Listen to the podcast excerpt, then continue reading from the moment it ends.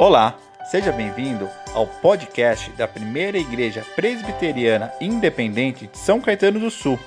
Ouça agora a mensagem da semana. Hoje nós vamos continuar meditando nessa série de mensagens Eu Sou o Terceiro. E hoje nós vamos conversar sobre é, um tema que eu sinceramente orei muito e pedi muita direção de Deus, porque não é um tema que a gente gosta de falar na igreja. Quase nunca a gente ouve falar, a gente traz alguém para falar com propriedade, para fazer uma palestra sobre um tema tão importante. Mas antes de falar qual é o tema e entrarmos no tema, eu quero convidar você a abrir a sua Bíblia comigo. Na carta de Tiago, capítulo 2, nós vamos fazer a leitura apenas do verso primeiro, do primeiro verso do capítulo 2. Tiago, capítulo 2. Vamos fazer a leitura apenas do verso primeiro, primeiro verso. Você pode abrir a sua Bíblia, acessar a sua Bíblia e acompanhar a leitura que será projetada. Tiago, capítulo 2, verso 1 diz assim: Meus irmãos, vocês não podem ter fé em nosso Senhor Jesus Cristo, o Senhor da glória, e ao mesmo tempo tratar as pessoas com parcialidade. Vamos ler todos juntos? Você que está em casa também pode ler.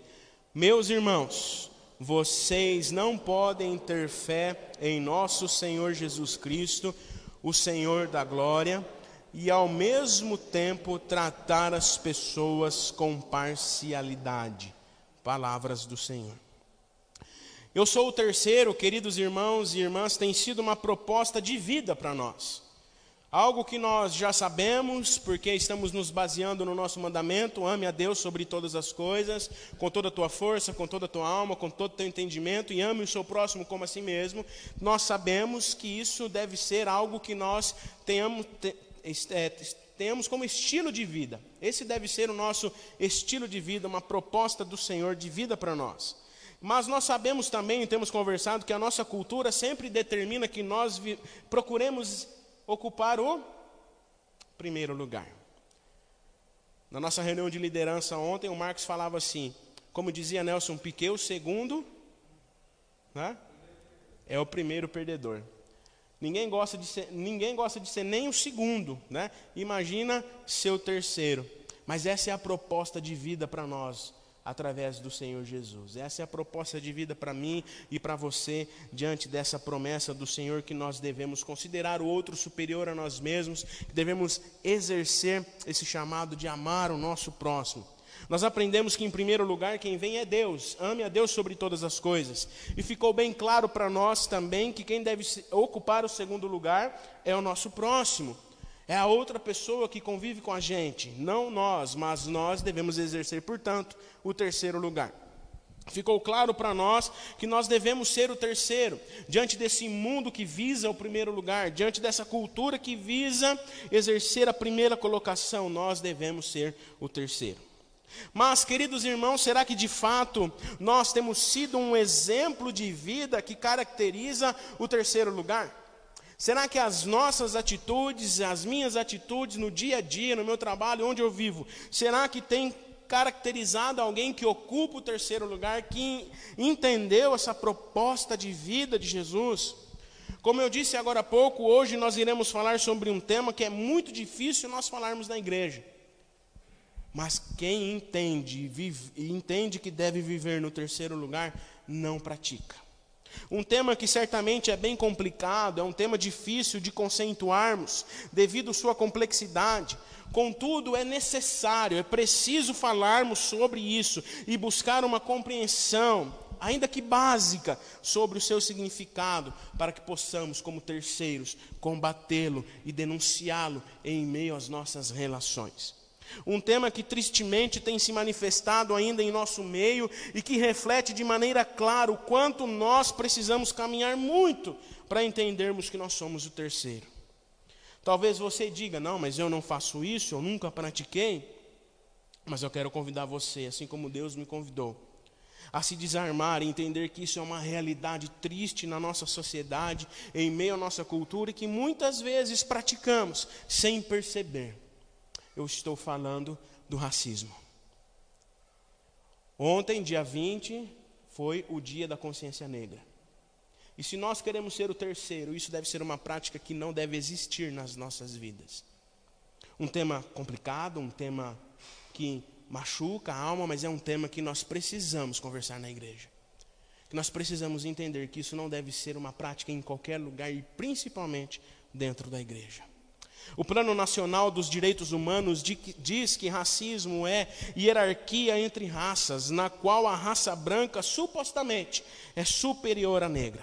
Racismo, então, seria uma ideologia que postula a existência hierárquica entre grupos humanos, mais precisamente entre o branco e o preto. O Conselho Mundial de Igrejas diz que o racismo representa um modo de exclusão, um modo de subordinação, um modo de inferiorização, um modo de exploração entre o branco para com o preto. Tal reflexão, queridos irmãos e irmãs, ela se faz importante e necessária nos nossos dias e principalmente dentro da igreja, não somente por se tratar do mês da consciência negra, ou como disse ontem, foi de certa forma aí, né, comemorado o Dia da Consciência Negra, onde nós somos lembrados da importância de não sermos, de não deixarmos que o racismo ainda fique entre nós. Mas ficou escancarado para nós que o racismo está infelizmente presente no nosso meio, na nossa sociedade. Diante da pandemia, nós fomos relembrados dessa triste realidade que se encontra em meio à nossa sociedade. A cada dia surgem notícias, a cada dia nós, ao assistirmos o noticiário, até mesmo o esporte, ao lermos alguma coisa na internet, abrirmos é, canais de notícias na internet, nós vemos notícias, a cada dia novas notícias de casos de racismo, de preconceito na nossa sociedade. E o mais triste e repugnante é imaginar que muitas vezes, dentro da igreja de Cristo, isso acontece. Hoje há muitas outras formas de racismo, que a cada dia se multiplicam e até mesmo se camuflam, são imperceptíveis muitas vezes no nosso meio. Todo dia surgem novas situações no dia a dia e ficam evidente que a discriminação racial, apesar de ser um crime segundo a Constituição, está adquirindo novas formas e disfarces. E ainda assim, infelizmente, se faz presente no, na nossa sociedade. Isso acontece por quê? Porque o racismo ele é estrutural, ele é algo que está estruturado nas nossas relações. De uma forma simples e resumindo, o racismo estrutural é o termo usado para reforçar o fato e lembrar a nós que existe uma sociedade estruturada com base na discriminação que privilegia algumas raças em detrimento de outras. E que, mesmo diante da abolição da escravidão, por exemplo, existe ainda, consciente ou inconscientemente, hábitos, situações, palavras, falas, je jeitos de falar, embutidos em nossos costumes que promovem direta ou indiretamente o preconceito e a segregação racial. E às vezes a gente nem percebe. E eu me coloco no meio de tudo isso porque nós vivemos nessa sociedade onde o racismo estrutural se faz presente. E eu quero passar um vídeo, você que está em casa também vai assistir. Eu quero passar um pequeno vídeo, um vídeo, um vídeo, um vídeo curto, que foi realizado pelo governo do estado do Paraná, se eu não me engano, em 2016, que reflete para nós de maneira clara o quanto nós agimos de maneira preconceituosa sem mesmo perceber às vezes. E, e deixa claro para nós que o racismo estrutural ele existe. O vídeo se passa num treinamento de recursos humanos. Um escritório chama dois grupos, profissionais em RH. O primeiro grupo analisa fotos e situações de pessoas brancas. E eles têm que dizer o que é aquela pessoa e o que ela está fazendo. E o segundo grupo analisa as mesmas fotos com as mesmas situações em pessoas negras. E tem que dizer também o que elas estão fazendo e o que elas são. Eu quero convidar você a assistir esse vídeo rápido comigo e depois nós vamos continuar refletindo.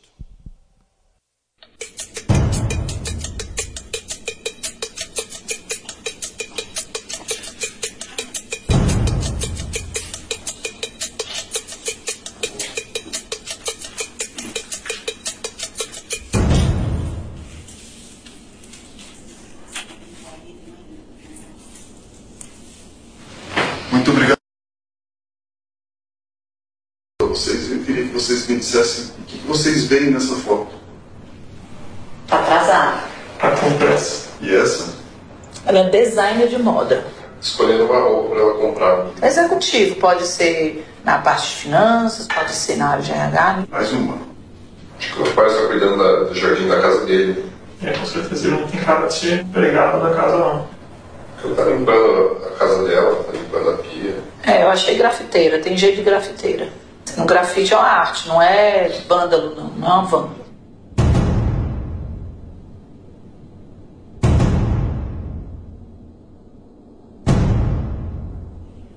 O que você vê nessa imagem? Alguém pichando o muro. Pichadora. E ela? Diarista? Limpa a casa? A empregada doméstica. Um jardineiro. Bom, ele lembra um segurança de shopping. Um motorista particular. Vendedora, poderia ser uma costureira. Parece uma pessoa fugindo. Ladrão. É. O nome disso é racismo institucional e as consequências são graves.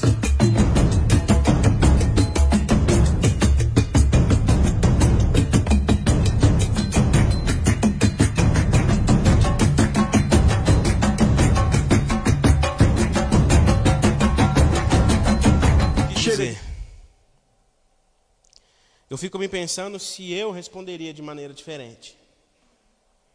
Se eu estivesse no segundo grupo, sou formado em RH também, eu fico imaginando se um treinamento desse acontecesse comigo ou com qualquer um de nós, se nós responderíamos de maneira diferente. Será que nós, se participássemos desse teste, nós agiríamos de maneira diferente? Porque ainda, queridos irmãos e irmãs, em nossa sociedade ainda nós tratamos uma pessoa melhor do que a outra simplesmente por causa da cor. Porque uma pessoa é considerada superior a outra simplesmente pelo fato dela ser branca. Quero colocar um quadro aí, o pessoal vai colocar aqui para nós. Se você não conseguiu entender o que disse no vídeo, nós temos ali as seguintes situações. As duas fotos que foram mostradas, elas são as mesmas fotos, só que com pessoas diferentes. No primeiro caso, tinha um homem correndo. O primeiro grupo que analisou as fotos de pessoas brancas disse: ah, ele está atrasado, ele está com pressa, né? precisa chegar rápido no lugar. Mas o outro grupo disse que era uma pessoa fugindo, um ladrão.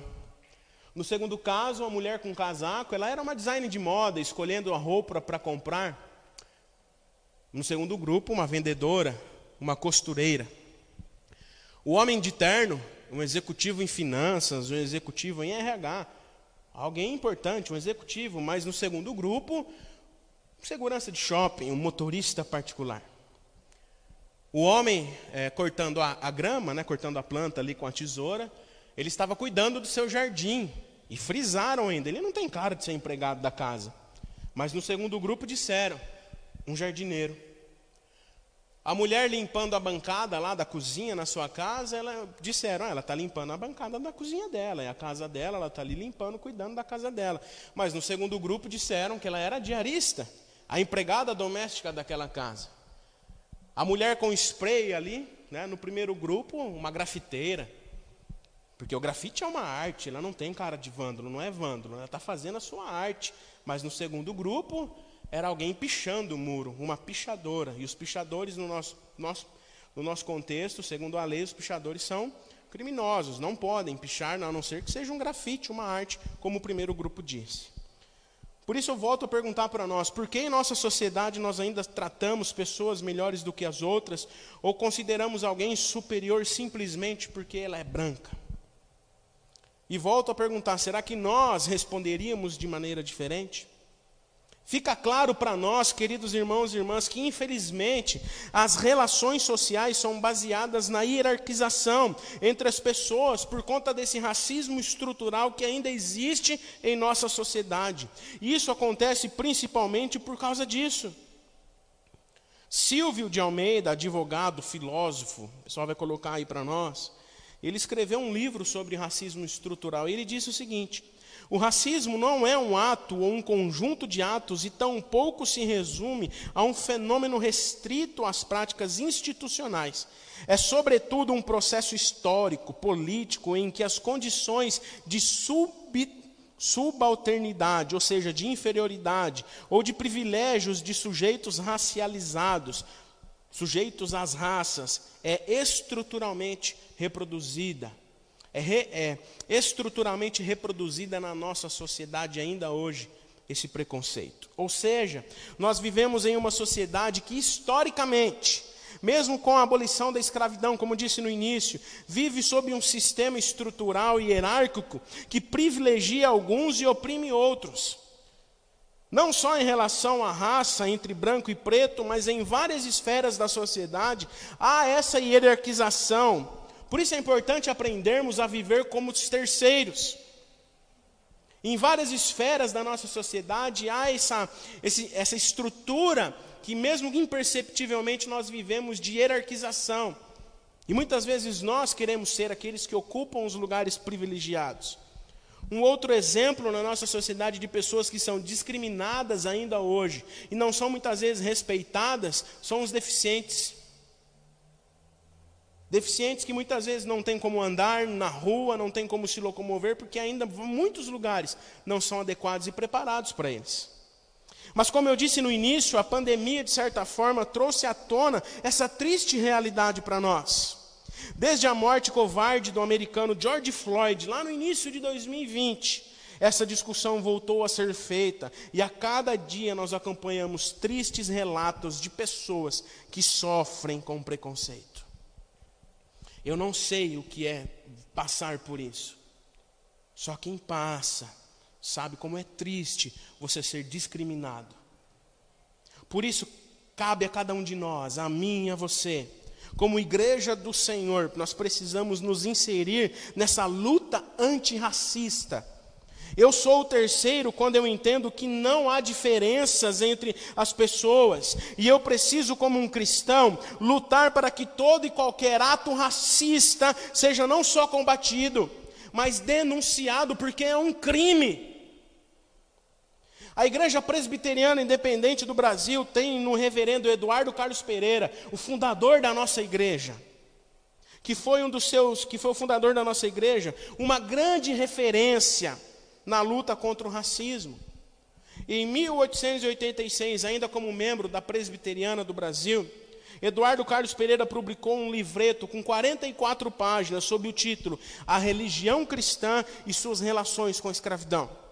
Nesse trabalho, tendo como fundamento bíblico os textos do Antigo e Novo Testamento, Eduardo Carlos Pereira denunciava a escravidão como um pecado, criticava o sistema escravi escravista como injusto, como uma afronta ao Deus que servimos, como uma afronta ao ser humano, como imagem e semelhança de Deus. Mas nós precisamos entender também, queridos irmãos e irmãs, e afirmar que o racismo é pecado. Mas afirmar que o racismo ele é um pecado não anula ou não, não, não, faz com que possamos ignorar que ele é um crime, que ele precisa ser denunciado, que ele precisa ser combatido. Por isso, nós, como igreja, precisamos promover uma comunicação focada no combate ao preconceito racial trazer pessoas que passaram por isso, pessoas que têm propriedade para falar, para cada dia nos lembrarmos que, como igreja, nós devemos não só combater o racismo como um pecado, mas como algo, como um crime que não pode fazer parte das nossas relações. Por isso a igreja precisa não apenas pregar o Evangelho, mas viver o Evangelho, denunciando todo e qualquer ato racista, demonstrando o amor de Cristo, o amor cristão pelos outros, quer eles tenham ou quer eles tenham ou não a mesma cor. O reverendo Martin Luther King, que usou o seu púlpito para denunciar o racismo nos Estados Unidos, ele disse o seguinte: Toda a vida está interrelacionada. Estamos todos presos em uma rede inescapável de mutualidade, amarrados em uma única vestimenta do destino. O que quer que afete um diretamente, afeta a todos indiretamente. O reino de Deus, queridos irmãos e irmãs, nunca foi sobre cor, tribo, etnia, classe, língua, credo, religião, mas é importante ressaltar que dizer que somos todos iguais não basta. Porque sejamos sinceros, em uma sociedade que há necessidade com que a Constituição brasileira afirme que todos somos iguais perante a lei, é porque na prática isso não acontece. Se há necessidade de uma lei diante da Constituição que nos lembre que somos todos iguais, é porque na prática isso não acontece. Por isso, nós, como igreja, somos convidados a sair do nosso comodismo, a sair das quatro paredes, sair pelas ruas e, como dizia John Wesley, minha paróquia é o mundo, viver o evangelho no mundo, amando as pessoas, exercendo o papel de ser terceiro, denunciando todo o pecado racista, mas também como um crime.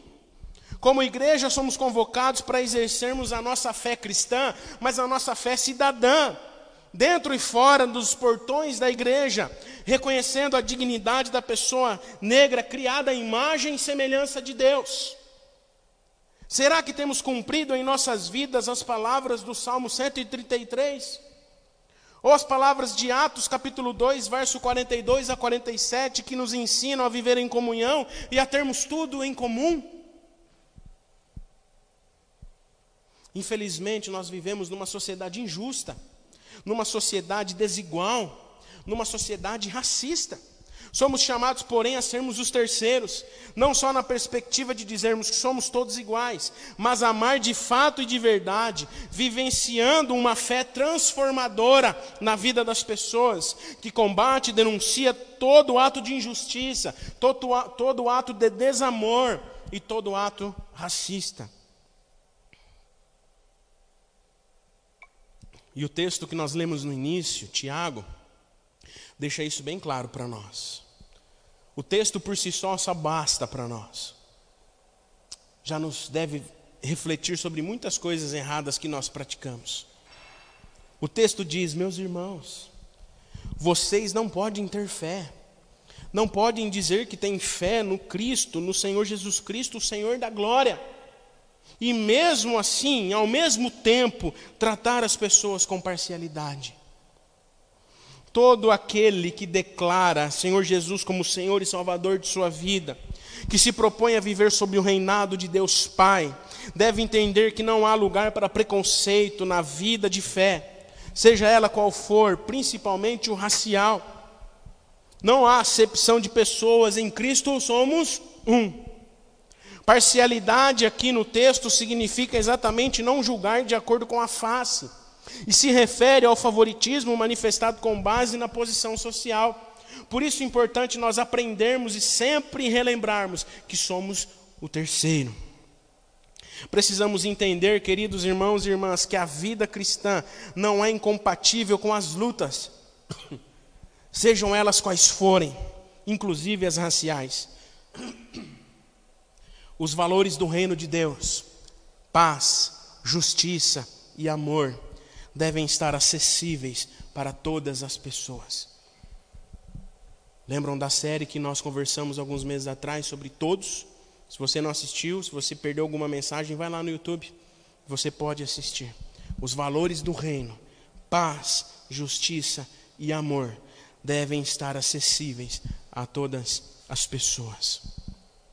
Enquanto as pessoas negras não tiverem paz, um exemplo é a grande violência que cresce a cada dia, os exemplos de atos racistas.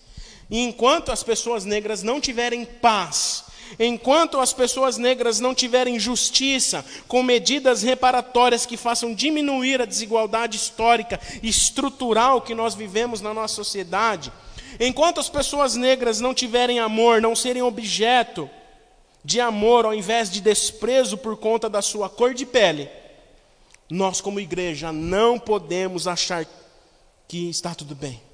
E o trabalho da igreja não está completo, pois tudo o que fazemos deve ser para a honra e a glória de Deus. Amém? E acredito que o racismo e qualquer ato de preconceito não honra e não glorifica a Deus. Por isso nós somos convidados a exercer a paz, a justiça e o amor a toda e qualquer pessoa, seja ela quem for, seja ela quem é, seja ela de qual cor for branco, pardo, preto, somos um em Cristo Jesus. Isso começa a partir do momento em que eu entendo o meu papel como terceiro neste mundo. Quando eu entendo que eu preciso ser um exemplo de terceiro neste mundo, amando a Deus sobre todas as coisas, mas servindo e amando as pessoas, independente de quem ela é e de como ela é. O Senhor está nos relembrando e nos convidando essa noite a sairmos por aquela porta ali fora e usarmos as nossas vidas na ação do Espírito Santo, a manifestarmos a paz, a justiça e o amor do reino através das nossas vidas, denunciando e percebendo em nós mesmos atos que muitas vezes são preconceituosos e que nós não percebemos devido a assim essa estrutura que está enraizada na nossa sociedade.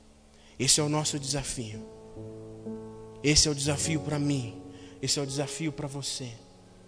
Você saia daqui nessa noite com o seu coração cheio da presença de Deus, para que Ele use a sua vida, para que você seja um instrumento de transformação nessa sociedade corrupta e desigual que nós vivemos. Para que o nome do Senhor seja exaltado e glorificado através das suas palavras, através do jeito que você trata as pessoas que vivem com você, amando e valorizando o outro, como ele mesmo, sendo um superior a você, como o Senhor Jesus mesmo nos ordena. Considere o outro superior a você mesmo. Amém? Que o Senhor Jesus nos ajude. É um tema que nós quase nunca conversamos, como eu disse no início. Um tema que quase nós nunca temos coragem de enfrentar, porque a gente precisa muitas vezes enfrentar a nós mesmos, como vários outros temas. Mas que nós precisamos, na dependência do Espírito Santo, deixar que Ele nos capacite, nos direcione e nos use onde estivermos. Amém? Obrigado por ter acompanhado a nossa mensagem.